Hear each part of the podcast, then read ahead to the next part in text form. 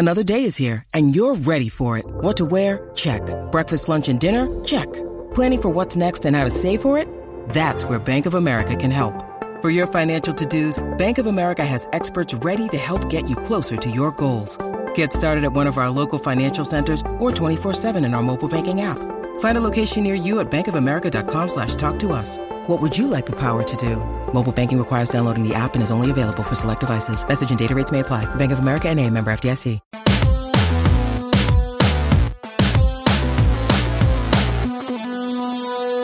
Welcome to Real GM Radio. I'm Danny Leroux, your host, and so happy to have you with us for this episode. This is the continuation of the, I call it the Division Capsule series. So that is a combination off-season review and season preview. This one is focused on the Pacific Division, and it is with the great Ben Golliver of the Washington Post and Seth Partnow of the Athletic and StatsBomb as a note, um, I'm still in I'm still in Europe and actually fairly early in my trip, and so this was recorded after the LeBron James extension, but before the Patrick Beverley Talen Horton Tucker trade. So obviously there will not be any mentions of that transaction, but there will be, of course, of a lot of other great things. This episode is brought to you by Athletic Greens. You can go to athleticgreens.com slash realgm and you can check out everything there. And also you get a free one year supply of immune supporting vitamin d and five free travel packs which are awesome using them right now. You'll hear more about them later. And our friends at bet online use the clns50 promo code to get a 50% welcome bonus. Of course you'll hear more about those later but first hear more from ben and seth right now. Thanks so much for coming on my pleasure danny great to be here a joy as always danny there's a lot to talk about in all of these off seasons, but I actually think in certain ways there's less in the Pacific Division, partially because a bunch of these teams are good, and when good teams don't have a ton of flexibility if they've already spent it. But even though we're not releasing this on the day, I figure we might as well start with the news of the day as we're recording this on August 17th, which is LeBron signing a two year extension with the Lakers. So that is a basically he's committed to the 23-24 season and then has a player option for the 24-25 season. Ben, how, what's your read on that? Well, I think it's pretty noteworthy for a couple of reasons. First of all, he's not giving them any kind of discounts, right? So he's taking care of himself first. He loves that mantra, keep the main thing the main thing, and, and supposedly winning is the main thing. And yet he re-signs with the Lakers after a disastrous 33 win season that led to the firing of their coach. You look at the offseason, they have no major additions, which I think we can get into later. They lose probably a guy in Malik Monk who's better than any of the guys that they added, and they still haven't traded uh, Russell Westbrook to this point, which it was one of those situations where it's like, look, the front office had one job. They haven't done it yet. So it's pretty interesting to see that LeBron would recommit given all those circumstances, especially when in, he's in this battle for championship rings and Steph Curry just pulled even with four. And you look ahead to next season, and the Warriors are much better positioned to get Steph number five than the Lakers are to get LeBron number five. So to me, this is starting to say, hey, look, LeBron's entering the uh, honeymoon type period of his career, you know, kind of coasting towards the finish line, wanting to make sure that he's comfortable with his family, uh, wanting to make sure that he's cashing out every last possible dollar and, and kind of maintaining his off court empire in Los Angeles. But, you know, he, he's kind of set himself up in a spot where it's difficult to see them really truly being contenders at any point of this, uh, you know, of this extension, which could potentially carry him through his 40th birthday. The other interesting notes, though, he's got a player option in 20. 2024. Um, you know, that summer is when Bronny will be draft eligible. His son, who's 17 and a high school star right now, it's also the same summer that Anthony Davis has a player option. So there could be a lot of flexibility. And I think basically we should look at the Lakers as a two year experiment, and then everything could look completely different after that. I, I don't really have much to add to that. I, uh, uh, the, the, the, sort of the, the, so what else is happening in the summer of 2024 uh, joke, uh, was was taken off taken off my plate by Ben. But mm-hmm. um, it seems like the interesting thing is is some of it. There seems like there's been reporting that the Lakers' willingness to part with their 27 and 29 draft picks were somewhat contingent on LeBron resigning, which kind of doesn't make a ton of sense to me.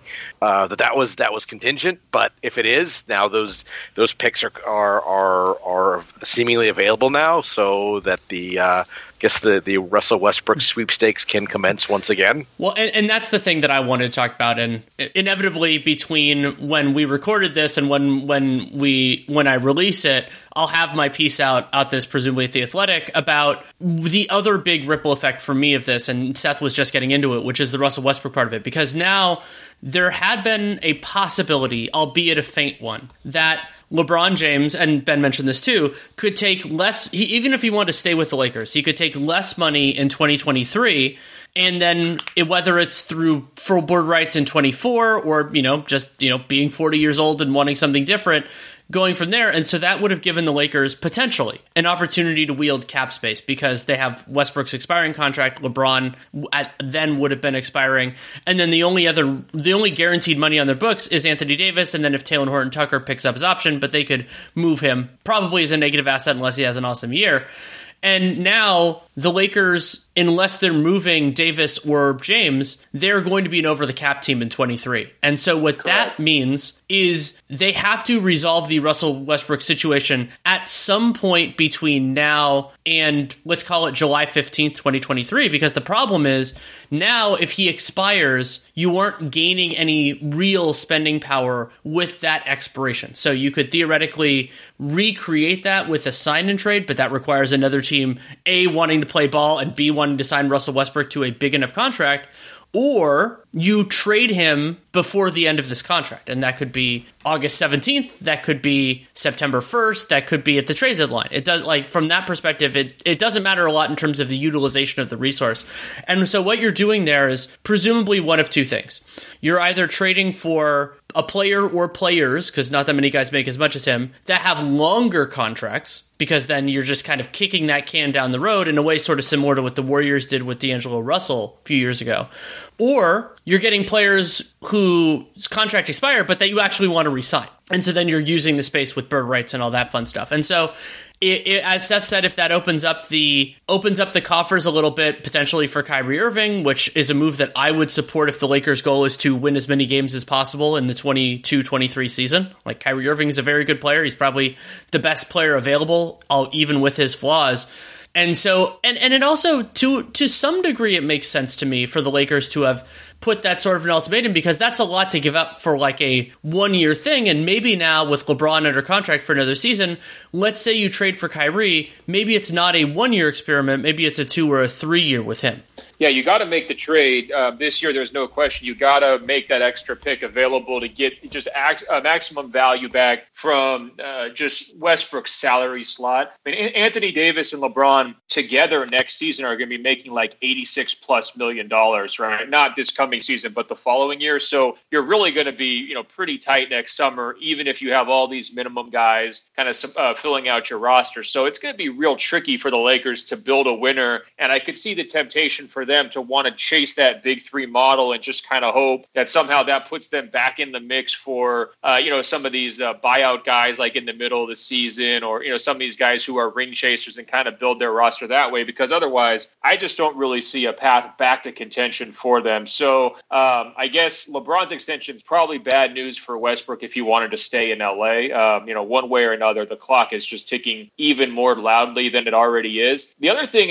a, a reason to put that pick in and go for it here in the next couple of years is I don't know if you guys agree here or not, but Anthony Davis has not shown the ability to accept the baton from LeBron as like the face of the Lakers, the franchise guy, that number one option. And this idea that, you know, it, it kind of reminds me of like Kobe handing it off to Dwight. Well, that clearly backfired even worse in this current version. But um, if I'm the Lakers, I'm not really thinking too much about three, four, five years down the line and how I'm going to build around Anthony Davis. Like Anthony Davis, to me is not good enough to be a number one player on a title team. He's perfectly cast as the best number two option in the NBA, but he's just taken so many steps kind of sideways and even backwards these last couple of seasons. I think it's all about going as far as you can with LeBron and then probably just, you know, pulling the plug pretty hard after that and starting fresh rather than trying to imagine like a five year run with AD as the number one guy on a title team. I'll add to that that it's not just the the skill level, but I mean he's never been an Iron man, and you know the the little injuries keep piling up, and as he moves into his 30s, like I don't think we we should expect that to decrease. Um, the only the only problem with with that is that um, uh, you know you you go all in now and pull the plug later. Well, you're at out is, uh, presuming that they need to attach draft assets to move Westbrook to get anything like reasonable back, and maybe even to get nothing reasonable back. Um, now you're out, you know, four or five picks, multiple swaps, what what have you. Um, in a situation where the cupboard is basically bare. I mean, right. The, their young player pipeline is Austin Reaves. I like Austin Reaves, but you know, uh, maybe maybe Lonnie Walker turns into something. But it's like we're we're talking like a, a Nets level Nets when Sean Marks took over level rebuild, and you know Sean Marks I think has demonstrated that he's one of in terms of assembling talent one of the very best GMs in the league, and the Lakers have what they have. Right. And one other quick kind of note here somehow the Pelicans' deferral right in 24 or 25 just got even more interesting because so basically they can choose between at the point let's call it after the 20 the 2024 lottery they can say do we want this pick or do we want the Lakers pick in 25 and presumably that point will be before the option decisions for both LeBron James and Anthony Davis, but it might not be very far before. And also, we have no idea. This presumably the LeBron extension makes their 24 pick worse because so that makes the comparison a little bit more stark depending on, you know, like this is something that came up with the Sixers this past year. Like you like oh they, well they could be worse. You don't know that for sure. So that'll be another another wrinkle here but i agree with seth in terms of the pipeline and that's the the lakers haven't been a always the most patient rebuilder, though it, ended up working out reasonably well that they cashed that in a lot of that for Davis at the time. And but it's so much harder to do when you don't have some of those assets. And that also like the, you brought up Brooklyn, that's uh, likely affecting Brooklyn's decision making right now with whether to tear it all the way down with the Durant, Irving, and all that trades, or do something that's a little bit more modest because they're not getting all the benefits of that teardown because their picks, half of their picks roughly, are going somewhere else. Well, one option would be to play out this coming season, see how it goes, and then potentially trade Davis and try to re, you know, re uh, reclaim some draft assets that following year, and a team maybe would trade with it, trade for him with one year left on his contract, well, and, and, intention of re-signing him, right? And Ben, that's my question: is what does Anthony Davis want at this point? Like, let's say it's looking like to me like you talked about the two-year window, like that's what it's going to be, and LeBron could continue to defy all basketball gravity and still be a great, great player at 40. But they're, unless they have some real finds, they get a ton for Westbrook, they have some success in the draft. Like they, they technically have, well, they have their, they have a pick in 23. We just don't know if it's theirs or New Orleans. And so, like, maybe you do something there, but odds are Anthony Davis is going to be choosing between being a part of a Lakers team without a ton of championship upside, unless he is that upside, or being somewhere else. And what does he, you know, Ben, you and I talked years ago about the, the concept of basketball mortality. And mm-hmm. LeBron James is, you know, facing that to an extent right now, the glide path into, into retirement, it looks like, or at least into the Bronny phase before retirement. And Anthony Davis, like he's so he's going to have that player option right around his 30th birthday. There aren't right or wrong answers. It's just about him being honest with himself about what he's looking for. But I genuinely have no idea. Well, he's so hard to read. I mean, I, think uh, I, am going to have a column coming out pretty soon where he's just basically the NBA's forgotten superstar because of the injury issues that Seth mentioned, because it's just been so underwhelming ever since the bubble. He set that bar so high during the bubble playoffs, and then he's just basically kind of disappeared. I mean, he didn't even make the All Star team last year. This is a guy who made it every single year since his second season, and he didn't deserve to make it because he missed so much time. And I, you know, I didn't really feel like his effort level and his leadership ability this past past season was nearly where it was uh, during the title year for the Lakers. So I do think he has a lot to prove. I feel like this is kind of a crossroads season for Anthony Davis. I mean, of course, he's going to be a Hall of Famer. You know, that's kind of already uh, secure. But the great guys do it over and over again, right? Or they get their teams back in the mix again and again. They have this insatiable appetite for winning. And I think that's really what we want to see from Anthony Davis. In terms of going forward, like the only other rumors we ever heard about him was, you know, Boston really being thirsty for him for years and years and then the possibility of maybe like a Chicago homecoming for him. Uh, but I think it's too early to get into that stuff for, for, now. I think it's probably at least a year away. But I do think that is the one uh, kind of emergency uh, escape hatch for the Lakers is a Davis trade where they just continue to ride out the LeBron era for as long as it goes. And it reminds me a little bit of I don't know if you guys have seen the the Derek Jeter documentary, uh, you know, with, with, the Yankees on ESPN. But there's a, a, line in there towards the end where the Yankees start to treat Derek Jeter more like a product rather than a player, and they're just trying to sell tickets, sell jerseys, and maximize and squeeze every little last bit out of him in, in the last couple of seasons. And I feel like that's where we're headed with LeBron. Father Time scoring some points on LeBron this past year. I did not think it was a very impressive season for LeBron, defensive effort wise. Uh, he missed a bunch of time, kind of banged up, nicked up. Yeah, I didn't think he was an All NBA player last season, and I don't really expect that to turn around in a dramatic way this coming year. I'm pretty low on the Lakers. I, I don't. I mean, unless Davis has an incredible season, I'm not sure they're going to be able to survive the play-in and, and make the playoffs. And I can easily see a scenario where they make, miss the play uh, the play-in entirely. So uh, you know, lots of big questions, and that's why it's so interesting that LeBron was ready to recommit to the Lakers. He didn't have another better plan in his back pocket like he's had so many times over the course of his career.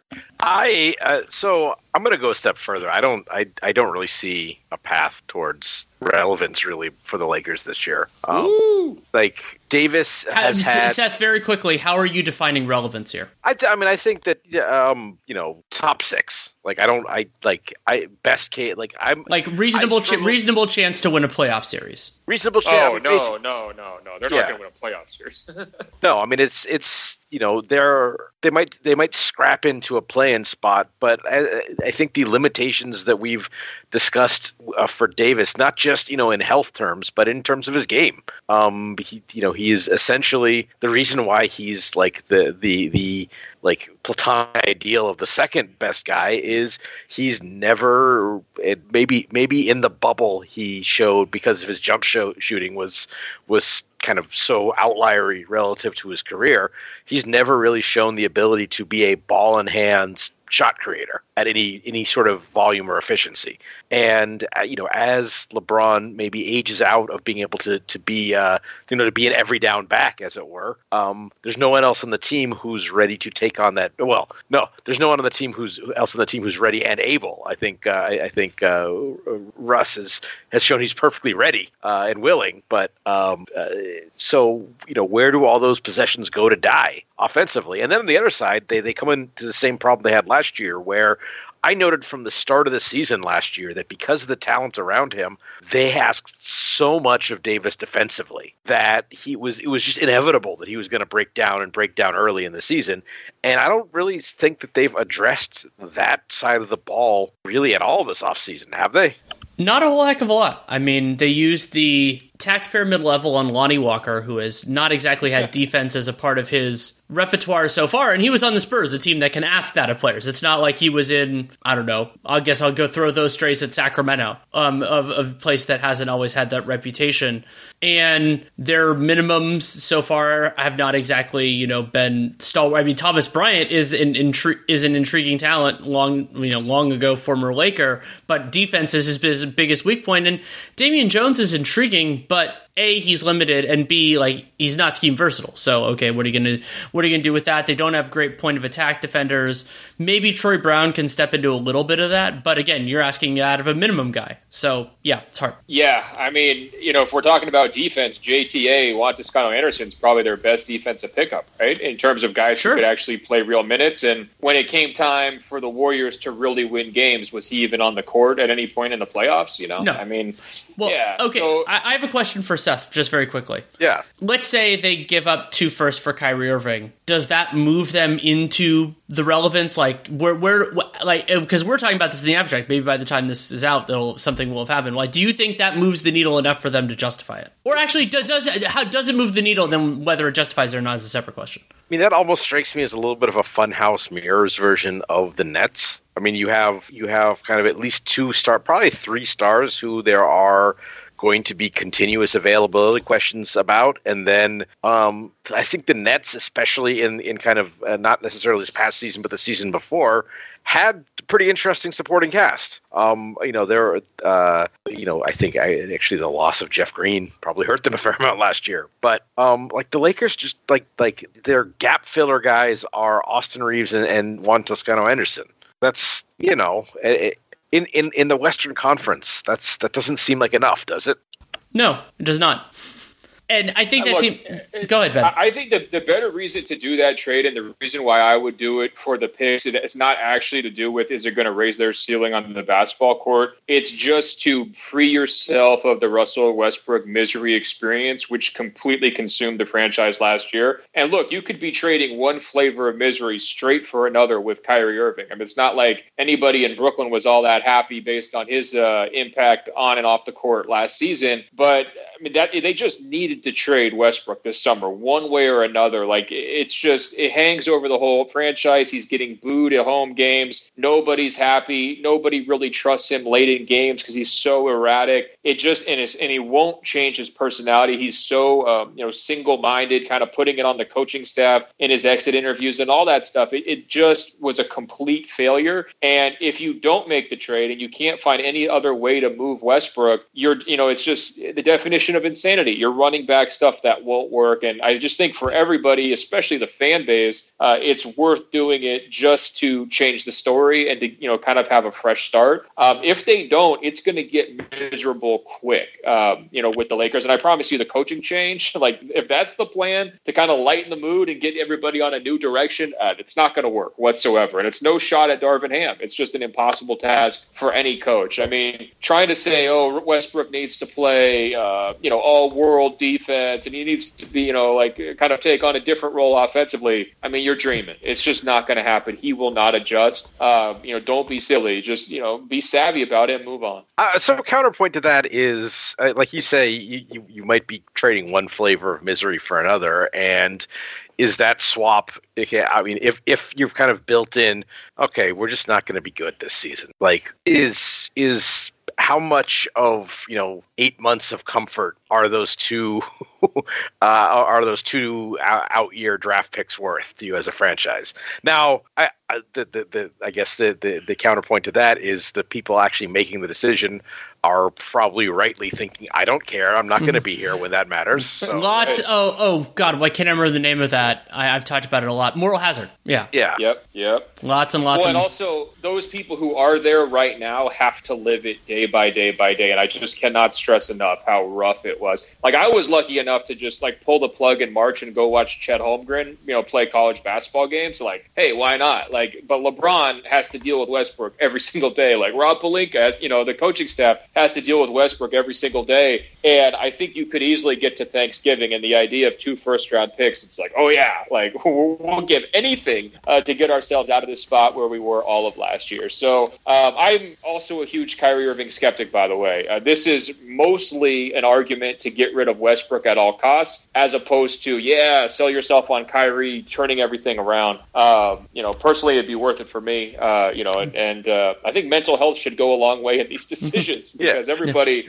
was in a rough spot last year. I mean, is, isn't there like a third solution, which is just like you know, I we we've we've seen plenty of of okay, we'll still pay you, but go away. Like yeah. that well, and oh, like a John, like a John Wall, or are you saying like dump him to like San Antonio or something? No, no, no. Like, like, like a, you know, like a, like okay, well, it's uh, we're people are asking for two first round picks, and and that we're not really getting much for those first round picks, but we can't have this guy around. So, like, uh, it, it seems like the, that that middle course might actually be, yeah, or, or just, or you do that for six months, and then when the dead, but you keep him on the, you don't, you don't cut him, you keep him on the roster, and then maybe yes, a trade right, right, materializes. Right. Yeah, yes, I love, I love that strategy too. I mean, that I think that would work. The problem is they haven't really they don't have any depth at that spot. Like a lot of the moves that they made this summer didn't like prepare them for the possibility of Westbrook not being out there because the one thing he was last year was durable and he played way too many minutes. So who fills all those minutes with this group? I mean, you're asking Horton Tucker to do a bunch. I mean, uh, you know, a lot of these guys who don't really have a ton of ball handling ability or creation ability. So yeah, I, to me, they're kind of damned if they do, damned if they don't. Because if they do send him home, they're probably happier but they're also you know probably missing the few things that he actually does for them. Plenty more to talk about with Ben and Seth, but first a message from Athletic Greens. I have been taking Athletic Greens, wow, it's about six, seven weeks now. And I, I, started taking AG1 because I was looking for a healthy morning routine and something that was easy, something I could remember. And I've liked it so much that I've taken it with me. They have some nice travel packs to Europe on this trip. It's a small micro habit with big benefits. One thing you can do every single day to take care of yourself and you are investing in all in one nutritional insurance, is one way of putting it. And as I mentioned, they have a bigger thing that you can have at home, and then you have travel sized ones. And I brought the water bottle to have the right the right amount and all that type of stuff. So what you should do is you should check out their website. So to make it easy, Athletic Greens is going to give you a free one year supply of immune supporting vitamin D and five free travel packs with your first purchase. All you have to do is go to athleticgreens.com slash realgm, R-E-A-L-G-M. Again, that is athletic greens, A-T-H-L-E-T-I-C, G-R-E-E-N-S slash realgm to take ownership over your health and pick up the ultimate daily nutritional insurance. Let's get into the the kind of the basic questions that I like to do for the offseason here. And we can start with Seth. You know, for the Lakers, Clippers, Warriors, Suns, and Kings, who of that group do you think got better in the 22 offseason and who do you think got worse? Um, I think hmm, it, it's tough because you're you're sort of your your prompt for this was sort of to not include injuries, so he can't do that. Well, Kawhi is going to be back, so that's like a whole new signing. But I think if, especially if you kind of fold in some of the trade deadline stuff that that the Clippers did last year, that I think was pretty obviously with an eye towards this year. Yeah, but I think they're the obvious answer.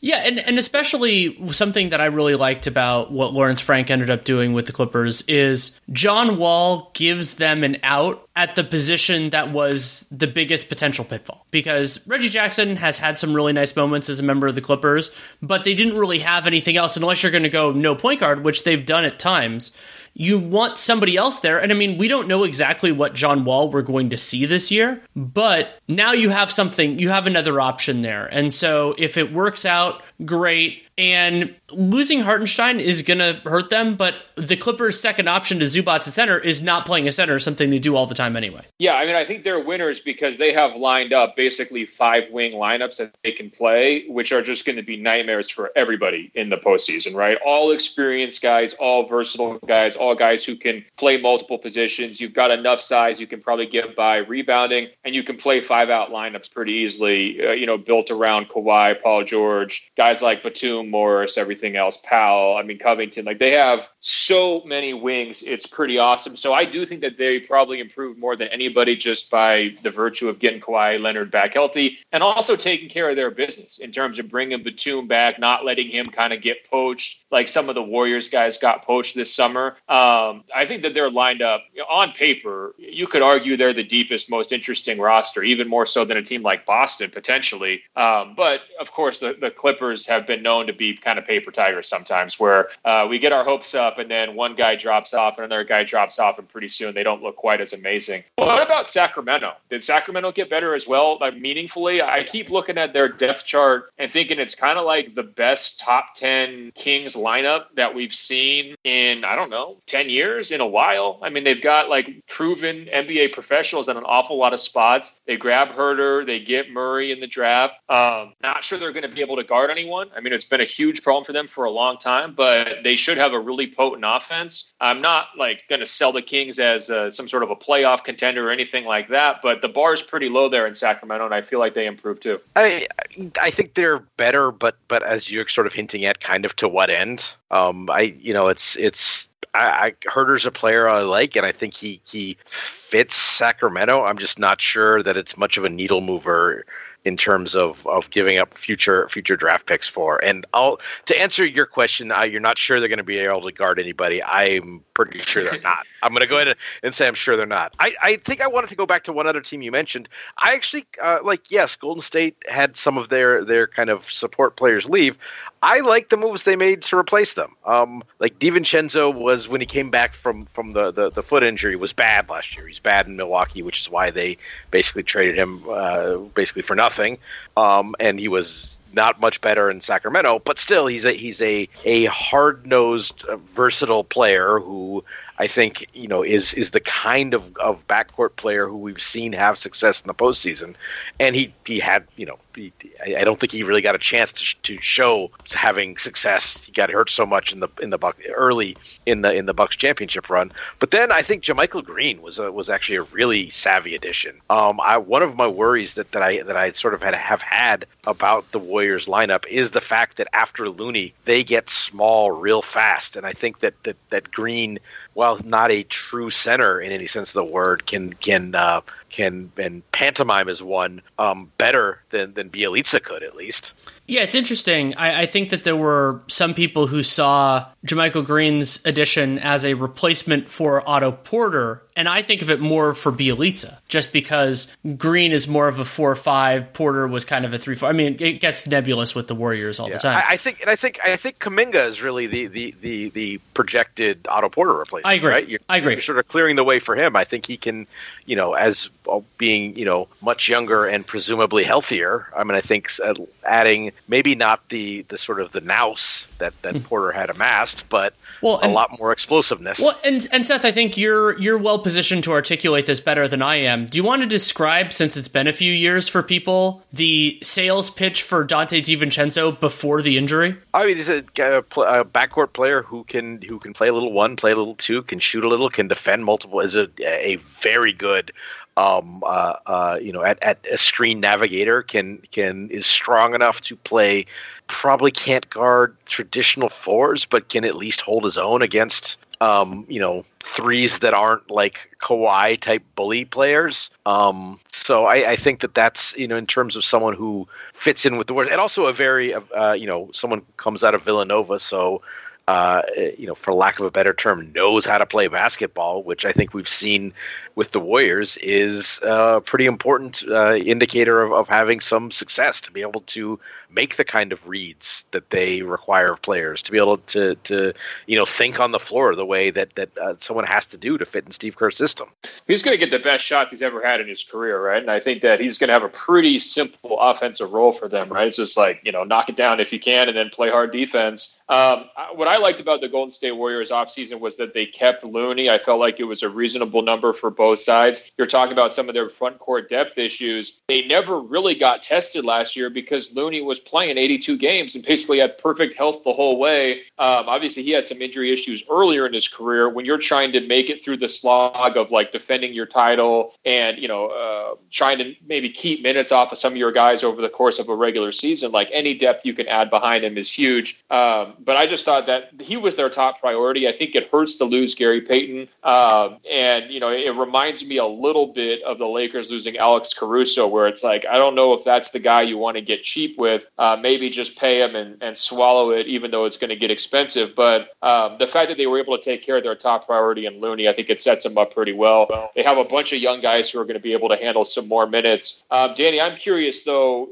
I mean, James Wiseman summer league experience was that a winner or a loser for Golden State? He showed more flashes defensively than I had seen from Wiseman at any point before, but they were few and far between. Like it was early, so you're like, oh damn, like look, look at this different thing. But then over the course of it, the, some of the pattern recognition stuff wasn't great. I think to me, he showed enough to be like he'll be a backup center option, but the it, it will take evaluation over the course of this year to see whether he is even eventually the heir apparent to Looney, much less the dream that he's going to be a significant upgrade, which is why Bob Myers took him second overall. You know, like that's the idea. But you don't need to worry about the sunk cost part of this. You just evaluate the player as he is right now. And what I'm intrigued to see over the course of this year is can the Warriors use Wiseman's like his catch radius and some of the different things he can bring offensively? Like, does he develop enough of, of a chemistry with Steph Curry, with Draymond Green,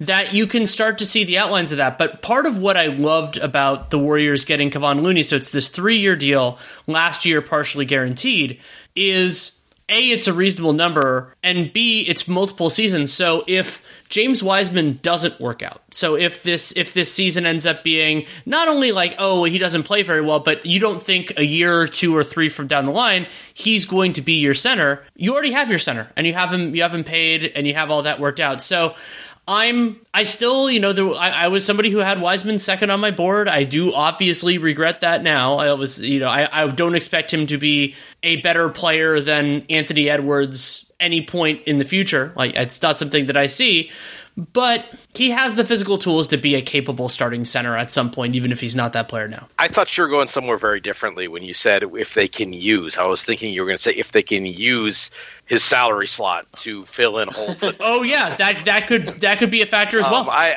I, I honestly think that they're they're um, I don't know. It worked out. It like they won the title last year, so so maybe I can't. I have to uh, come off of this a little bit. But I think that like if there's an Achilles heel facing like the Warriors, kind of coming into the season. I think it's like a little bit of the hubris that they can that that Wiseman will be fine for them.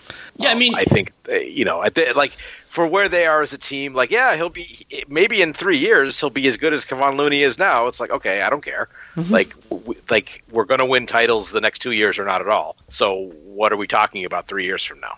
Right, and there's there's also the logistical challenge that is his salary and the timing of it because Wiseman making nine six this year, twelve point one next year, and 23 24 is a real challenge for this ownership group. I mean, we don't know what their limit is firmly, but 23 is when Andrew Wiggins will be on a new contract, wherever that is, where Draymond Green might be on a new contract, where Jordan Poole will be on a new contract. And it's possible that all that pain is going to be kind of localized to 23 24 because then Klay Thompson's money comes off the books and maybe he's willing to take less. And so then it can work out from there. But are you really willing to stomach 12 million of James Wiseman in 23-24 if he's not your starting center and having that 12 billion on costs you 30 or something like that? Yeah, I mean, I'm just kind of adding my voice to the uh, the choir that is maybe down on Wiseman's short term impact. Uh, I thought from summer league he was moving just a little bit slow on defense. Didn't you know he, he wasn't as mobile as I was hoping for from a player of his stature. I do think he's showing the effects of of some of the injuries. Whether he's not back to 100, percent maybe he looks better by the time we get to October and November. But uh, to me, you know, he's the kind of guy who you eventually want to be closing games for you as the five, right? And I don't see that coming up this year. And as Seth's hinting, you know, it, it could be a while, could be after Looney plays this entire contract before he gets displaced, and that you know that is the definition of kind of a sunk cost and a, and a mistake. So that part is tough, but I think overall, I mean, are you calling Warriors winners based on how they survived, kind of everybody trying to poach them, how they kept their important pieces, and how they have young guys um, kind of in the wings to to fill in some of the gaps? I, I would. I think. I think that that you know the the they are getting the benefits of as as someone who is advocating like okay trade Wiseman, trade Moody, trade Kuminga, trade a version of them to upgrade the team last year. They they uh, they didn't do that, and you know it all worked out for them. Now they probably get some of the benefits of of you know having uh, Kuminga having got real experience coming into year two. Um, I think I think Moody could do some things to help replace uh, uh, you know Gary Payton. Um, so I think that that they have. Um, I, I, think wisely. I mean, I think that that based on on some of the stuff Danny was just talking about from a, a salary perspective. I mean, if if if Gary Payton is getting kind of you know non tax mid mid level level money, that's that's you know that turns into 20, 25 million a year, like effectively for for the the, the uh, for the Warriors. And um, I think I'd rather roll the dice on on on Moses Moody stepping forward in, in, in, year two and getting a little bit of a bounce back from Donte DiVincenzo than I than I would from a you know a late twenties Gary Payton running back what was by far a career year. The other dynamic for the Warriors that's important for to kind of keep in mind with them is so they're going to be obviously leaning more heavily on Kuminga, Moody, and likely Wiseman than they did last year. Wiseman in part because he didn't play at all last year. And but they are in this circumstance where it is both important for the front office and the long-term planning of the franchise to understand what those guys are, but also they are not insanely high leverage for the Warriors' fortunes in the 22-23 season itself. So how Steve Kerr, how Bob Myers manages that is going to be really important because part of what you're doing here is you want to you want to have the best at the points that matter, you want to have the best lineups on the floor, you want to maximize and I mean the Warriors have a obviously a credible chance to defend their championship. You also at that same point are leaning heavily on these guys because you need to see what kind of role you're expecting. And it isn't necessarily you need Moody or Kuminga or Wiseman to be a starter right now. I mean, if they do, that's great. But it's do you see the outlines? It, where is this going? And also, in certain cases, especially for me with Jonathan Kuminga, offensively and defensively, what are those outlines? What position is he best defending? What is his best role? What can he do? What can what can't he do? And it is a good place to be. In some ways, the Clippers have some of this with their young guys like BJ Boston or Brandon Boston, I think he's going by now, and Terance Mann, where they're like now they're going to be in a, a, different ecosystem now that presumably George and Kawhi Leonard are back. But with the Warriors, it's like these guys have these guys have high draft picks. They have real expectations for the future, and you could say the same to Poole to the extent with Jordan Poole, but Jordan Poole has already done it, where the other guys have not. Well, Seth, let's go. Uh, let's go back a little bit to the Kings. Uh, something that struck me about their offseason is, I mean, you and I have talked about this a little bit on RealGM Radio in the past, but it's like, okay, Keegan Murray is a separate thing. We'll talk about him in a bit. But they use they're kind of their two biggest additions, other than Keegan Murray, are both shooting guards who can't really defend any other position if you're counting it that they can defend a single position. And considering I my inclination is that neither one of them is going to start because they're going to start Fox and Davion Mitchell. How does this work? Yeah. um no, I. This is this is you know it the sum of the pieces kind of thing. I mean, it's I mean for starters like Fox and and, and not, not not to go outside the question a little bit, but the starting like your two best players are odd fits together. I think, and like the just the oddness kind of flows from there up and down the up and down the roster. Can I make the strongest argument on behalf of the Sacramento Kings that has no, nothing actually to do with the Sacramento Kings? Absolutely. I, I, think they're winners by proxy of the Victor Tankoff, right? I mean, you get Utah, San Antonio, potentially Oklahoma City, Houston. I mean, there's going to be some really bad teams in the Western Conference this year, and I feel like it's more really bad teams than there usually is. So I think that they have a pretty hard floor, you know, like they can't, you know, they can't really be worse than like 11th 11th or 12th, right? Um, they're going to be trying. Fox is going to be out there trying to put up numbers. Sabonis is going to be out there trying to put up numbers. They've gotten a little bit older in some key spots. I thought, uh, you know, of all the rookies we saw in Vegas, Keegan Murray is older than a lot of the other guys, but he looks like pretty plug and play, ready to go, ready to give you some rotation minutes. I don't think he's going to score as much, nearly as much as he did in Vegas, but he looks like he can just handle a pretty big role and not be a complete disaster uh, from day one. So you add all all that up, you know, like Lakers versus Kings, like which roster would you rather have for the coming year? You know, I think the Kings. Wow. Well, no, I mean, am I crazy to say that? Obviously, the Lakers are are more talented at the top, but who's deeper? The Oh, boy, this that that is that is a that is a real. If if, uh, if you ever if anybody ever needed a case for why Bob Pelinka should not be in charge of the Lakers anymore, it is the question: which team is deeper, the Sacramento Kings and the and the Los Angeles Lakers? Being a credible question. Well, the Lakers won three more games than the King did last year, right? So you're expecting to do a little bit better if you get more from Anthony Davis. I understand that, but I think the Kings are ready to make a little jump this year. I'm not saying it's going to be incredible. I, I, I don't remember if I said the Spurs as well. I mean, they're they're definitely coming back to earth. And right? Yeah, I mean, teams. So you know they're going to have a pretty hard floor, and uh, there's going to be a lot of wins available for a team that's just you know generally trying every night, even if they can't guard anybody. I so I, I, think that that your your optimism sort of rests on um, everything you said about Keegan Murray in summer league is true.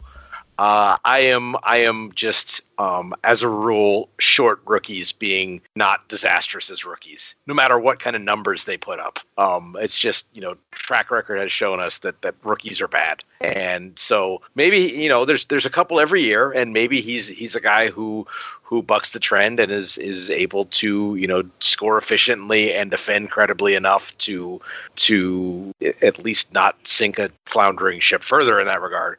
Um, but I think that that's that that's sort of a little bit of a triumph of hope over experience, which uh, I guess is a is is a useful kind of preseason mantra for Kings fans anyway. Yeah, they may be out of hope already, um, so they may just be ready for that. I'm not trying to say these guys are going to be incredible. Yeah. I just think that they're going to be right in that like borderline play-in mix. Maybe have something to to uh, you know get excited about. Probably lose that first play-in game, um, but you know they'll call it a step forward because they haven't had anything close you know that much excitement in practically what 20 years at this point. Yeah, uh, I get. Sorry, I guess I guess the reason I'm so like you're absolutely right. I guess the reason I'm so like mad on that is I want to like contrast that with another team that I feel like could end up in a similar sort of spot and that's Detroit. And it's like you look where look at the you know the experience and ages of the Pistons top guys, and then you'd look at that with Sacramento, and it's just like you know that like, this is too far into De'Aaron Fox and D- Domantas Sabonis' career for them to for for them to be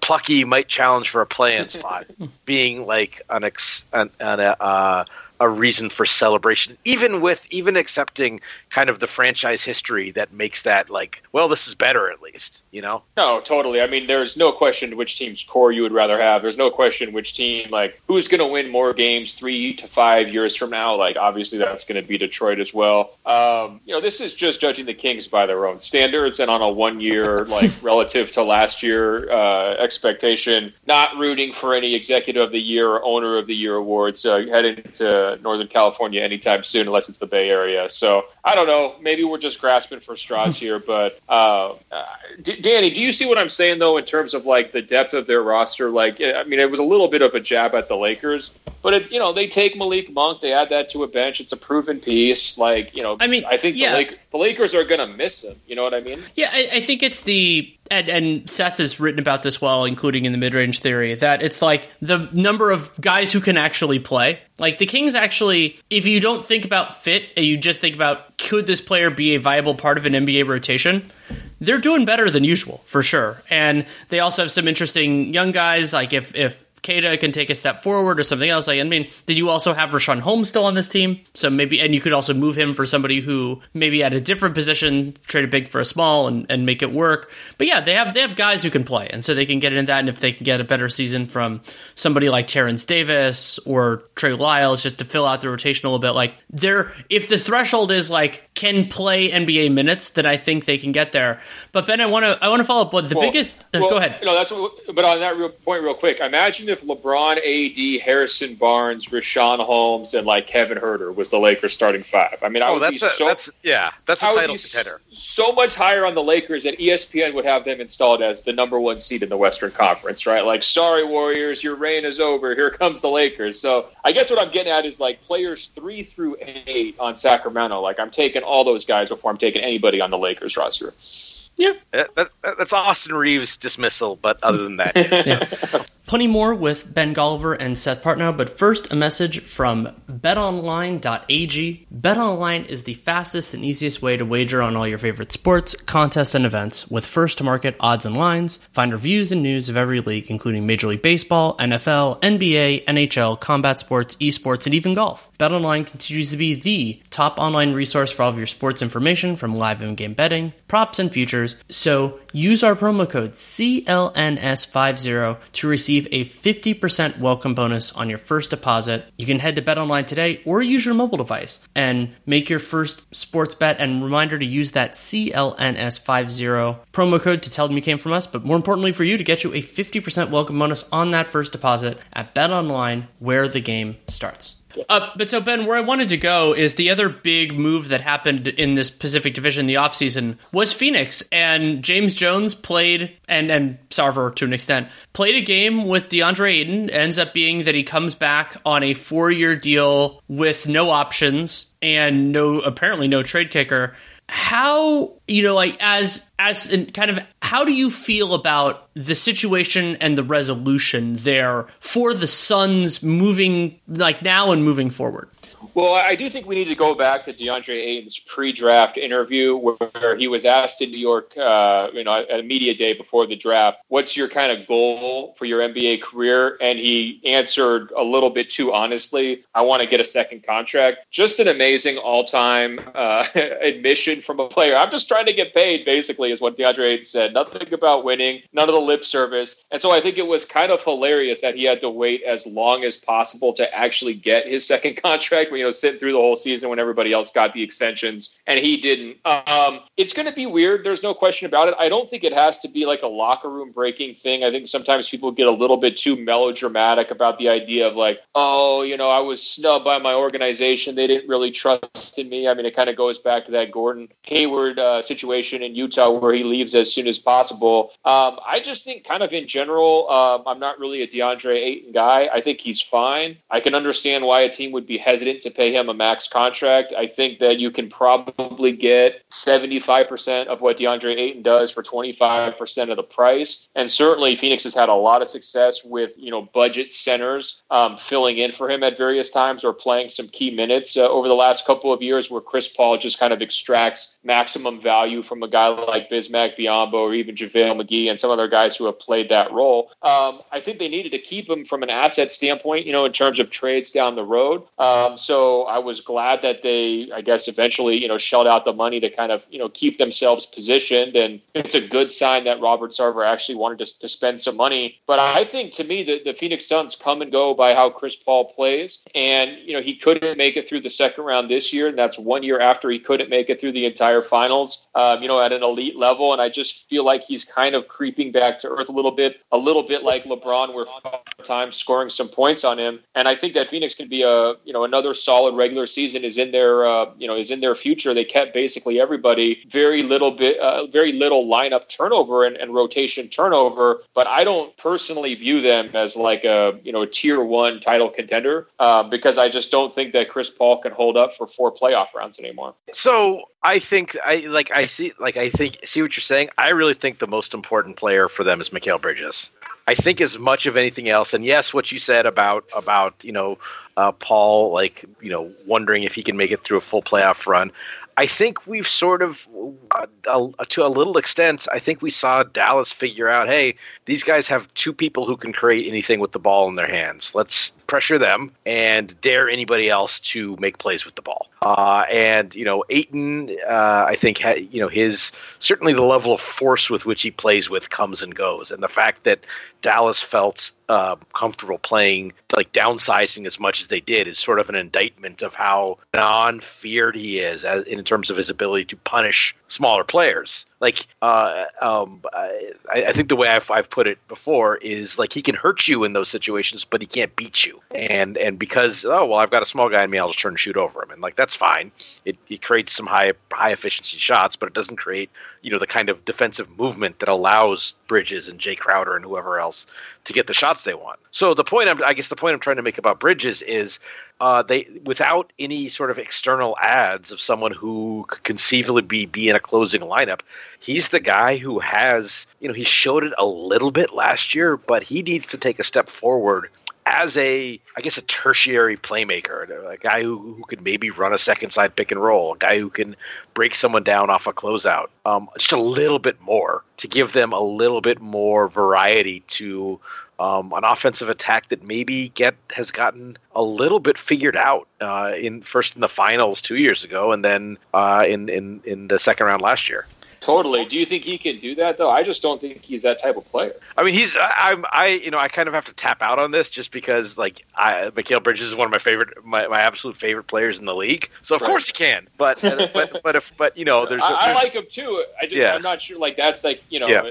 I would like I would like them to experiment with that. I just don't know if he's kind of wired like that. You know what I mean? Well, well here's my here's my answer. We'll know by Thanksgiving if there if there's something different there. Yeah, I mean there's a reason why like you know there's a, there's sort of a, when I do the tiers project, there's sort of a hard line between like the elite role players in tier four and then the guys who kind of have a little bit more with the ball in their hands who can kind of move into that sort of top 45 top 50 in the league range of, of tier three. And like you know bridges uh, andrew wiggins like another guy are, are, guys who are kind of on one side of that line because we like we've seen what it, ha- it looks like when wiggins has the ball in his hands and it's not always pretty. Um, we we've never really seen Bridges try to take that role on, and I think that they have to at least experiment with it because I think without that they don't have the upside to be to be you know as threatening. Maybe they might take over like the the Utah Jazz Memorial regular season team mantle. Right, and and that's something I want to talk about when with Seth. I, I think Seth's point is and yours Ben. They're completely well taken, but it might have a little bit too well, too much is, is weird to say because they were the league's best regular season team last year. Too much focus on the 16 game part, not the 82. Like I think that the flaws that the Suns brought to the forefront are Jazz esque in the sense that regular season teams aren't going to capitalize on it too much. A, they don't have the personnel and they don't have the scheme and the timing and all that, all those sorts of things. Some do, but usually you don't. And so that could lead to them. Uh, I, I already talked about this with somebody. I don't care if this was on something that will air, but about like how I feel like the Suns are going to have a really good regular season and no one's going to believe in them. And Yep. that's fine. You know, that it happens and sometimes teams can defy that. They often don't. I mean, I've had ja- I had Jazz fans in my mentions. I I guess I'm a little bit sad that that's gone now of Jazz fans getting chesty in my mentions when I didn't believe in them as a playoff team and then disappearing whenever that ended up not happening. And I mean, in, in, on some level, that's a compliment, though. Like your team is good enough that we don't care about the regular season. right, it is. It's a it's a step Well, in the it's a process. backhanded compliment though, because you're taking so much joy in watching their playoff, you know, their playoff face plants. You know, Well, I, I would in all these cases, including Suns, I would love to see them defy it. I love, I, I want to see everyone succeed, but there is some satisfaction in being right when that happens. A- a- As as Rudy Gobert's foremost defender, I have taken no joy from from Jazz playoff uh, face plants over the years. yeah, Well, I would say this on the the Suns kind of heading into next year's playoffs. I mean, the last couple of years in the playoffs, especially when they went to the finals, they were the matchup nightmare for a lot of teams, right? Because of Chris Paul's savvy and just the way that they had such great interplay between their two guards. Um, I mean, they made life miserable for Gobert. They made life miserable for Jokic, and, and they would enter those series kind of as the favored matchup. I mean, in terms of matchup with Golden State or the Clippers, I think they lose those uh, potential matchups. The young athletic teams, I think Minnesota, Memphis, those kinds of teams, uh,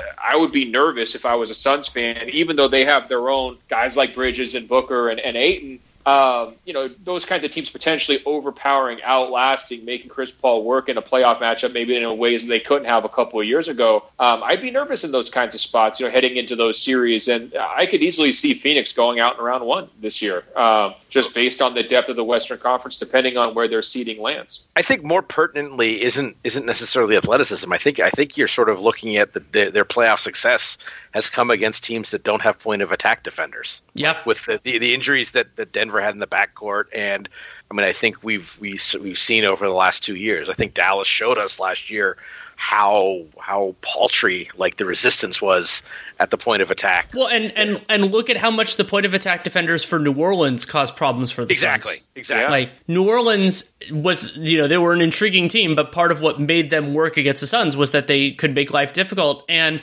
the other, so, but all of that said, like the Suns last year led the league in clean the glass net rating, plus 8.5. Celtics were next closest at plus 7.4. And they had a lot of absences. You know, Ayton was out for roughly 25 games. Paul, little under 20. Booker was like 15 or so. And like they were still the league's best regular season team. So like, I think it's going to be that story, which is super awkward. And we could see other teams firmly in the mix. Like, I think the top of the West in is in terms of team quality records, they'll be a little bit more nebulous just because the Clippers and probably the Warriors and maybe a couple of these other teams are going to be judicious with how much they play their guys in terms of games and minutes played. But it'll be, I, I think they'll be in that mix, and then there'll be the fun of us just not believing in them really at all. I want to mention briefly. I wish I wish they were a little bit bigger, but uh, in terms of size, just have more forward options. But I liked Josh Okogie and Damion Lee for the minimum guys that could potentially be in the rotation, can that can't shoulder the playmaking load, but can do some play finishing and some defending, and that's all right. I would have uh, Okogie. I, I I kind of like. I don't totally see the point of adding Lee. To be honest, I mean, I think you know that that uh, you know someone with with you know even I almost someone like an Ish Smith, someone just with a little bit of like a change of pace and and some creation. I think would have possibly would have served them better. But that's I, I feel like if we're if we're critiquing like you know the the minimum pickup of of a of a of a veteran, then it's we're we're maybe picking nits. Yeah. But again. We're, we're discussing them against the, the lens of a team that thinks that, that, that has championship aspirations and, and and at that in that point you you pick nits mm-hmm.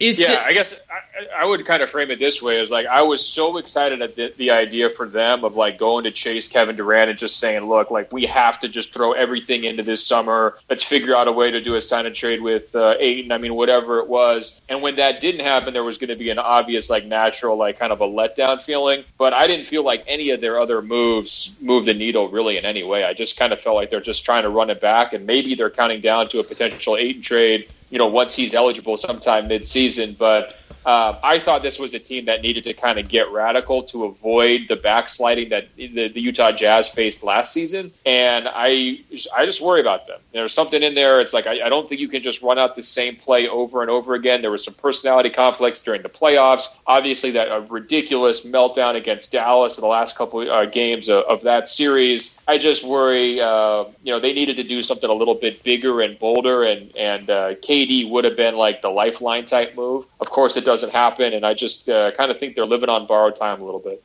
Sure, and that's another reason why the Bridges offensive development is so important is that they don't have an heir apparent eventually to anything that Chris Paul does. And Devin Booker's improved dramatically, but they you need a secondary you need a second playmaker even if Devin Booker's the guy. And that if that would be Mikal Bridges, it'd be fantastic. If it's going to have to be somebody else, then that's a lot to ask. And they don't really have a ton in the way of resources to make those additions. The other just quick note with the Suns is I have this fear that they're going to make a move to save money that is going to make their team worse, whether that is moving Crowder, Dario Saric, somebody like that. And, you know, I, I, I, thought Saric two years ago was a really valued part of this team. They they exceeded my expectations defensively in the Saric at center minutes, and I'd love to see more of it. They were also the Saric at center minutes when he, especially when Chris Paul was out there, were some of the best aesthetic basketball that I watched that entire 2020 slash 21 season. So I, for selfish reasons, I'd love to see it back.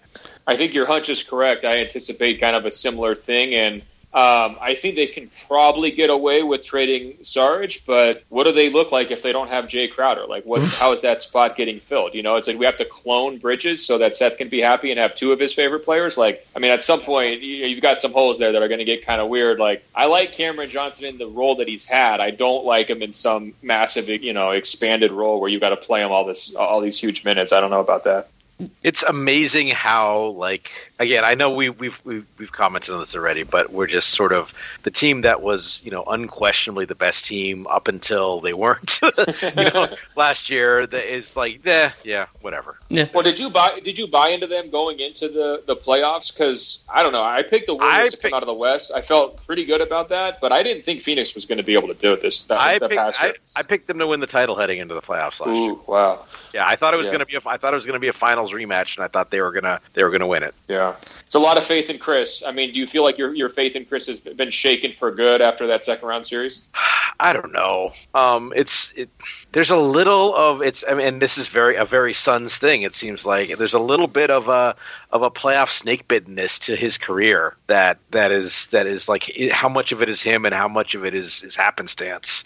You know, that like the the the Suns sort of had this this like oh, what, what's going to happen this time in the seven seconds or less era? And it sort of feels like moving across basically four franchises, Chris Paul's had the same thing. Yeah. yeah. And I just think he's older. I mean, he was, I mean, I think he was just a better player even, uh, you know, 2020, 2021 than he was this past season. Like, I felt like it was fairly noticeable, especially in like the big moments, high leverage moments. I mean, he looked great closing out the Pelicans, uh, no doubt. I mean, didn't miss a shot in that one game. And, but he was also like at times struggling to get the ball up the court, looking like he was tired, kind of fatiguing a little bit, you know, not necessarily getting to his spots as easily as he did the previous couple years. Um, I just, to me, it's not an anomaly. I just think he's coming back to earth, and as he comes back to earth, so do the Suns.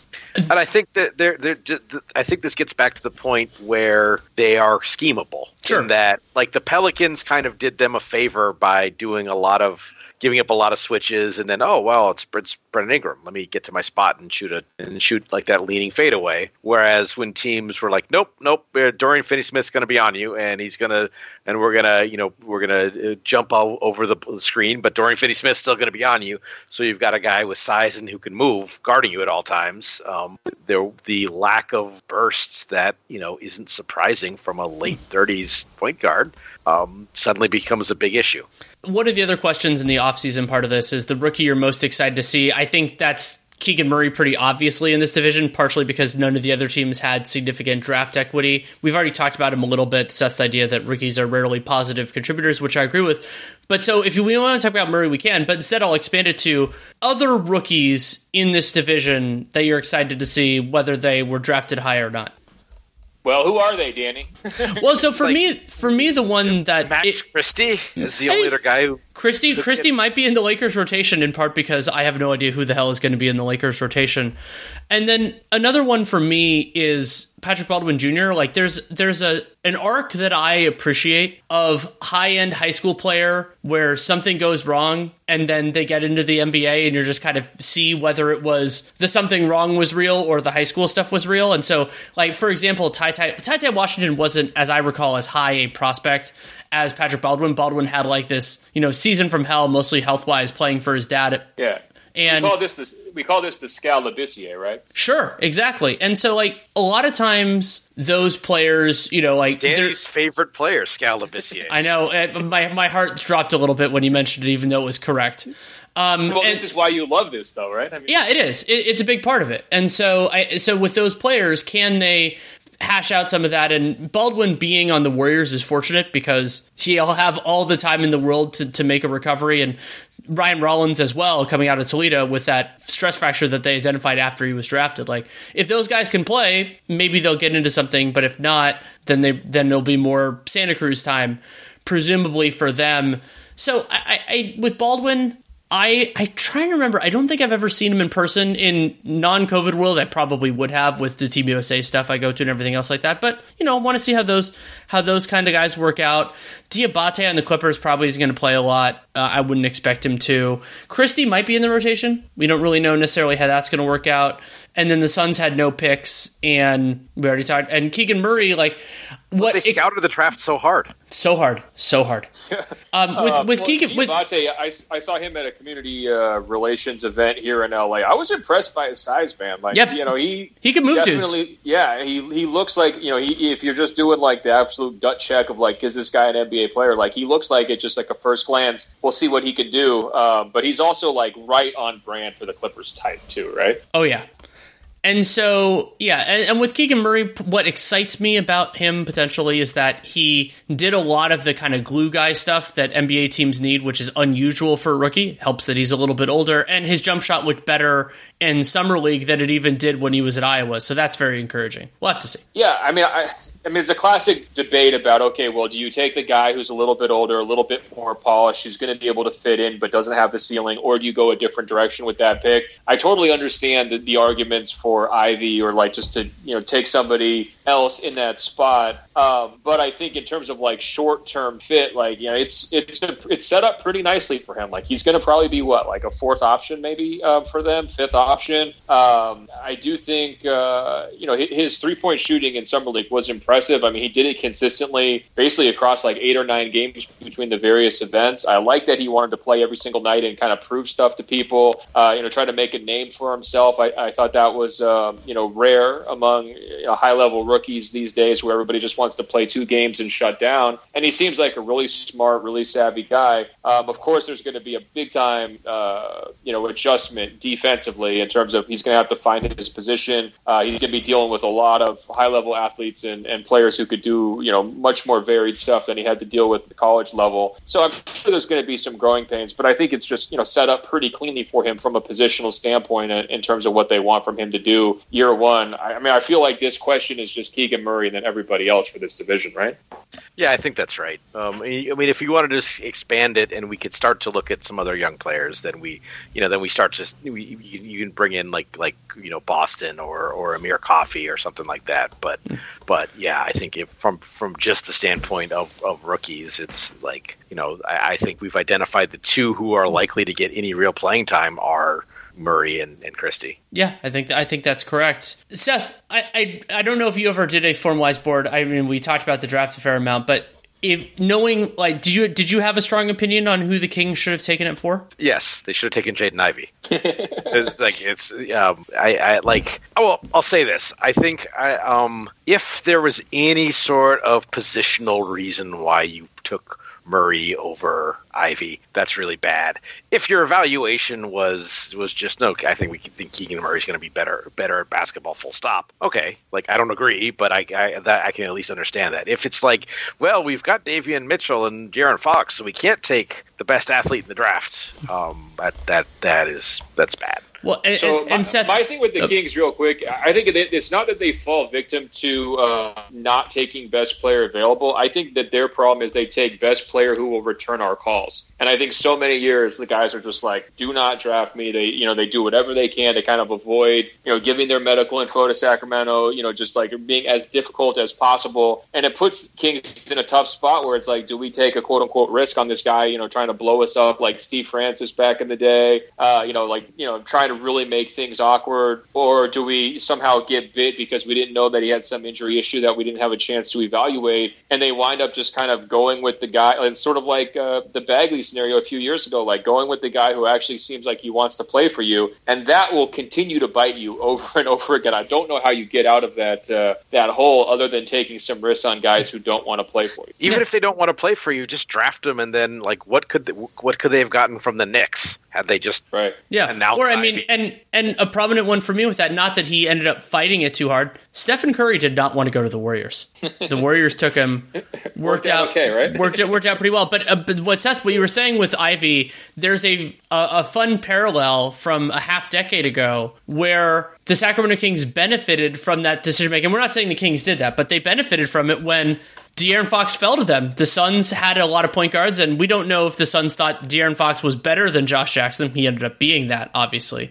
But it would be weird if in the 4 5 spot, five years later, the Kings made the mistake they benefited from previously. But let's move on to the to kind of the season preview part of this. Uh, we can start with Seth. You can use whatever criteria you want. Just lay out to listeners what it is. Rank the Pacific Division teams one to five. Um, I mean, I think that, I think for reasons we've talked about already, I think the likely order of finish is is a little bit different than the sort of order of playoff feistiness. Um, in particular, I think the fact that you know Kawhi is going to play sixty games.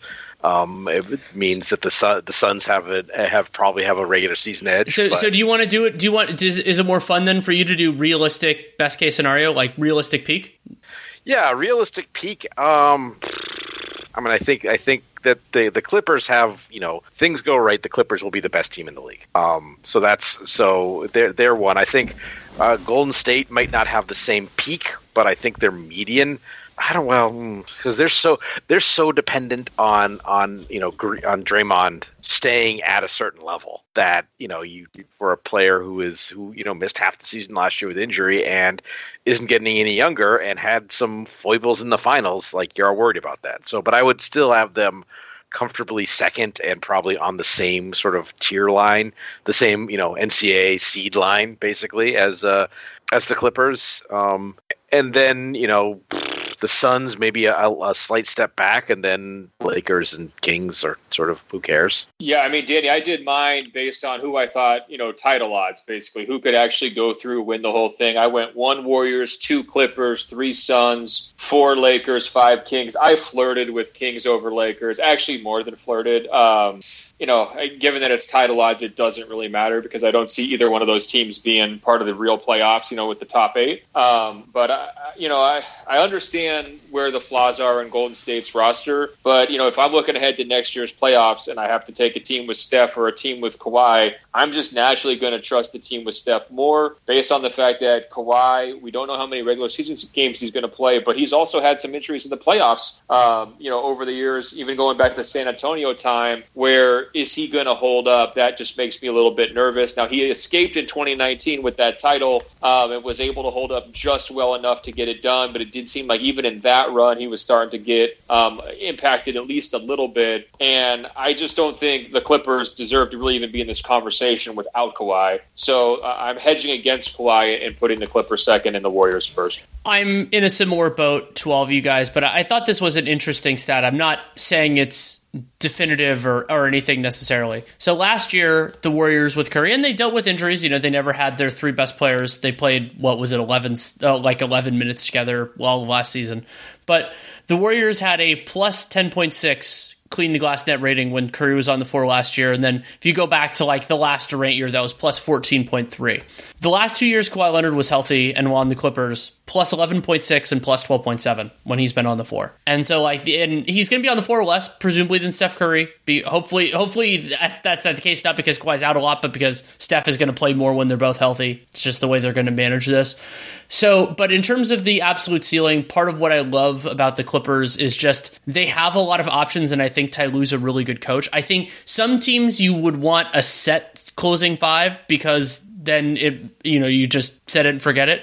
But I think Ty Lue can push the right buttons. I believe in him to do that. And th- there aren't that many coaches where I actually would say that. And they also uh, Andrew Wiggins did very well last year in the playoffs, but Kawhi Leonard, Paul George, especially Kawhi, is just a different kind of beast. And I, I yeah, and I, I think we forget how good he was before he hurt his knee in the playoffs two years ago. Yeah, I mean that series that he had, especially the closing kick to that series against the Mavericks, series two against them, was some of the best basketball I've seen anyone play in my entire media career and I unfortunately got a very close look at, at you know how much of a one man destructive destructive force he could be during that that uh, that that title run in 2019. And so he's yeah, there's there's obviously a year and a half and and an intervening ACL injury there. But I mean, if we're talking if again if we're talking about peak, which means we get like the the the Dow, the Dallas and up up until he runs into Joe Ingles uh, uh, Utah series version of Kawhi, like that's that's on the very short list of best playoff players in the planet. Yeah, I mean, I I'm a little bit more skeptical on Kawhi. Um, Luka almost knocked him out in that series. Look, Kawhi was phenomenal, but Luka had him on the ropes, um, and Luka's still around and still a problem for teams. I don't know. I uh, I think I think because I've had to watch the Clippers without Kawhi so many times over the last two to three years, it's just sort of like Kawhi is more myth than man for me right now, and that will certainly change after like five games when Kawhi's back, and you're like, oh my god, this guy can still shoot like 97 percent on mid range jumpers, and nobody can guard him, and it'll be like oh, come flushing back for me. Um, well, Seth, I, I Seth, on that point, sorry, sorry, Ben, on that point, Kawhi, you know, like so something you and I've talked about a lot over the years is like we also have to remember the passage of time since the last time he's healthy. Kawhi's already 30, they'll be 31 now. How do you think about like 29 and a half to 31? It, should we be should we expect an age related regression independent of the injury? That's a that's a it's a good question. Um, I think in his case there would be the you know the the causes for optimism would be that his sort of what is the basis for his kind of dominance isn't isn't necessarily quick twitch so, like, you know, the, the, the sort of casual strength that he has, which is such a big part of his effectiveness, that doesn't seem like that's something that's going to fade just because he just because he turned thirty. Like he, it's been, it's it's been how long since you know he came into the league as as as you know, you know, as something of a of a more athletic marvel, but I think he hasn't been that for a number of years, and sort of his ability to play at a measured pace because he's so damn strong that he can get to wherever he wants to anytime he wants to. Um, it doesn't seem like that's something that is you know going to fade. I mean, I think the not to make a direct comparison between the players, but I think we've seen to some degree like how well that kind of baseline of strength has served LeBron as he's, you know, defied up until very recently, defied any sort of conventions of aging. Yeah, I mean he's really crafty at drawing fouls. You know, he doesn't have to like put his head down and attack the rim super hard to get to the free throw line. Like he can do pump fakes and, and kind of draw fouls that way. I think also defensively, like his peak impact on ball and off ball in the playoff series you guys were describing, you know, the, the run in 2021, uh, um, it was there. Like he you know, it wasn't that he was like shadowing the best player for 48 uh, minutes every single night, sort of like he, you know, did with LeBron back uh, in the Spurs Heat rivals. But when he needed to crank it up and reach six gear defensively, like he certainly was able to like have a big impact on that side too. To me, the concern is just like, all right, well, it's great that he's had all this time off to kind of come into the season fresh and looking like this Terminator type guy, but can he sustain it across seven months? And then also when when he's playing full bore in the playoffs, can he sustain it across two months there? I just get a little bit nervous and a little bit uh, twitchy on that stuff. I, I don't think, especially considering how much we've talked about this already, that this question is going to be too hard. We could start with Ben. How many teams from this division make the final eight? So meaning the best of the t- the eight teams that make the best of seven. Three uh, Warriors, Clippers, and Suns. And I think even in a scenario where like Kawhi or Paul George was going to miss a bunch of time during the regular season, I think as long as you've got one of those guys, they're in comfortably. And they didn't make it last year without Kawhi for the whole time because when they did lose Paul, they were you know they just were not the same team without both of them. But I think um, they've got enough enough depth now to survive. You know, even a not quite like a half nightmare scenario. I think they'd still be able to survive there. And I do think the Suns are coming back to earth, but they're not coming that far back to earth. And I think the Warriors are in basically no matter what. So I think it's a pretty clean three. And I don't really see a scenario where Sacramento or the Lakers can sneak in. I I mean, if the Lakers traded Westbrook for Kyrie, do they sneak into the playoffs? Eh, probably. Um, but other than that, like it's, I, I would basically agree with everything Ben said. I'm trying to debate. So I think three is the most likely number. I'm debating whether four is more likely than two. Just the idea of do the Ooh. Lakers get good enough to get in? Because I, I mean, the, of the three, the Clippers are probably the most likely to fall out just because a they've done it in the recent past and like if it wouldn't take too much for them to have it. Also honestly it wouldn't take that much for the warriors if curry if curry misses 30 or more games they will have a problem there. Um, correct. Yeah. so yeah they're, sure. we're, we're, we're chris paul or, uh, or steph curry ankle ankle roll so, away so, from, so then are we are, are we saying two is more likely than four then? We don't have to have a consensus on this. I i i, I would lean that way yes I think so too. Um, I mean, the Kyrie trade thing is interesting because you know they get they get more potent on offense. Um, they probably have better chemistry than they would with Westbrook. And also, so, how amazing is that, by the way? Oh, I know it's it's great. Um, it's hilarious, and I've actually liked your guys' optimism about the Lakers on this podcast relative to where I've been, uh, you know, just grinding my gears over the last 12 months has been very restorative for me. So I appreciate it. Um, but I think your point on Curry going down for 30 games is spot on. Aren't they right back to where they were two seasons ago as a playing team that didn't get in if they have to sustain a long absence for Curry next season? Um, I think that's pretty fair. Last question. We could start with Seth here. Um, players in this Pacific Division, and this is hard because of how established a lot of these teams and players are that will break out and by that I don't mean become new stars because that doesn't happen commonly enough. I mean players that we will be talking about meaningfully differently in a positive way 12 months from now than we are at this moment. Oof. If I was more sanguine about where the Kings were going, I'd say Domantas Sabonis, who I think is has probably gotten short shrift in terms of uh, I don't I don't know. Does one of us podcast with someone who calls him the worst All Star ever? Um, yeah, one of one of us does. oh, shit. Uh, um, Jamaal Magloire is offended by that, but um, um, that's that's one. I mean, I think that you know, you know, Mikal Bridges is, you know, uh, of course, I'm going to say that. Um, maybe you can you can is there a scenario where an Austin Reaves or a Talen Horton Tucker establishes themselves and it won't take much for uh, establishing for at least from a narrative standpoint for someone on the Lakers to be talked about in a whole new way. So I like guess the Malik those, the Malik Monk effect from last year is what you're yeah, describing. The the prestige zone is sort of well, yeah, yeah. What about John Wall from the Clippers? I mean, oh, that's a, that's really a, that's been, a good one. It's a great one. Hasn't been talked about for a couple years. I could also see him and Reggie really butting heads. I think John's going to have a hard time here wrapping his mind around the fact that you know there were reasons for him getting snubbed. I think when you get kind of t- sent home and all that it's easy to just make that out as like a Rockets organization is bad. It's all their fault. I can still play. And I thought he was pretty rough when he did play for the Rockets. Uh, you know, defensively wasn't great. A lot of turnover issues. Um, you know, shooting's always kind of been a problem for him he needs to just kind of come back with a different mentality that he's not an all-star level player and find ways to fit in. I don't think he's quite as stubborn or as inflexible as a guy like Westbrook, but I think he's got a little bit of that to his game um, and, and, to his personality. And I just hope that he fits in uh, the right way with the Clippers dynamic because I think it could really work out well for both sides. I think it could also not work at all. But given where the baseline is, I think John Wall's a candidate here. Yeah, no team betrays me quite like the Clippers do, but there is this. I've had this idea that in late late October, John Wall's going to have some big game. We're going to be like, oh, like regarding the Clippers overall, happy learned how to putt, and just like because the Clippers, they're they don't have enough kind of passing and fluidity. Batum helps that. There, They have a lot. Of, they have guys that can be connectors as a part of it. That if somebody can break the seal a little bit more often, I think a lot of it will look better, especially in the regular season. Get into all that type of stuff and that would be very exciting for them. And also Wall to me, like it's he is a higher ceiling, lower floor commodity than Reggie Jackson, and I think the Clippers could use some of that higher ceiling. Like, and if it doesn't work out, they got a team option on that second year. I, you know, I, I'm sure Wall would not be thrilled if they like move him somewhere else, but if, you know, like he he has motivation to try to make it work because this is his best shot and I think that's a, a distinct possibility.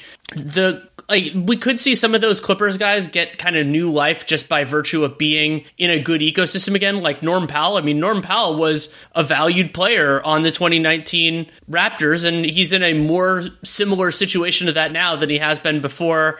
And another couple guys that I want to mention we each have skepticism on Cam Johnson and like whether he's a starting caliber player. Especially, I've been really disheartened by his defense the last couple years. But if he takes a modest step forward, like just having having a good forward could help things out. And we don't know what Jae Crowder's you know kind of shelf life stuff is moving forward. So I want to mention him as a possibility. And then Seth brought him up before, but in this context, I think it's potentially relevant. Donte DiVincenzo, uh, if he can deliver on even a portion, like let's say 75% to 85% of what he was on that Bucks team before his injury, like well, he was a starter on a team that eventually won the championship. And if DiVincenzo does that, it's probably not going to be for the Warriors in 23 24, but it's going to be for someone else. And he could potentially, like, him taking a step forward, I actually think is kind of a more reasonable way for the Warriors to really shift their ceiling than anyone other than Kuminga because Moody kind of like the best things he does is fit in.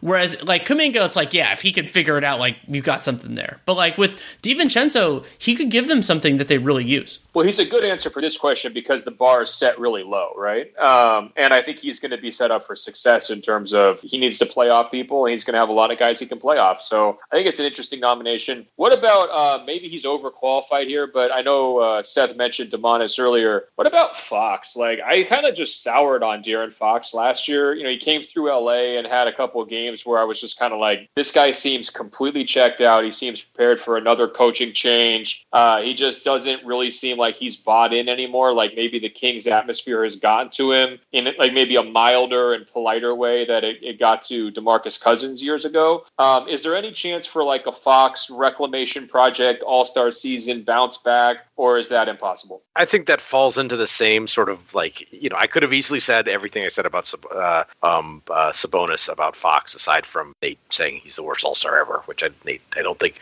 Nate has said because that would be factually incorrect. So the goal for Fox then should be to become the worst All Star. The worst All Star. yeah, I think that's yeah. That. Well, and that's, and that's, and that's the high bar. Great. On a kind of a related note, the last guy that I wanted to mention is Davion Mitchell. And Mitchell showed me more on ball, kind of the middle, of the late part of last year as the Kings were not necessarily the same team, but that's encouraging. You know, I'm not saying he's going to be like a, kind of the Anthony Simons level, but it was another player, Simons did that a couple years ago, where it's like things were going wrong, but they showed me some signs that could potentially be signal moving forward. And I don't know how in the world Monte McNair and the Kings are going to manage, like how they're going to put this together short term, long term.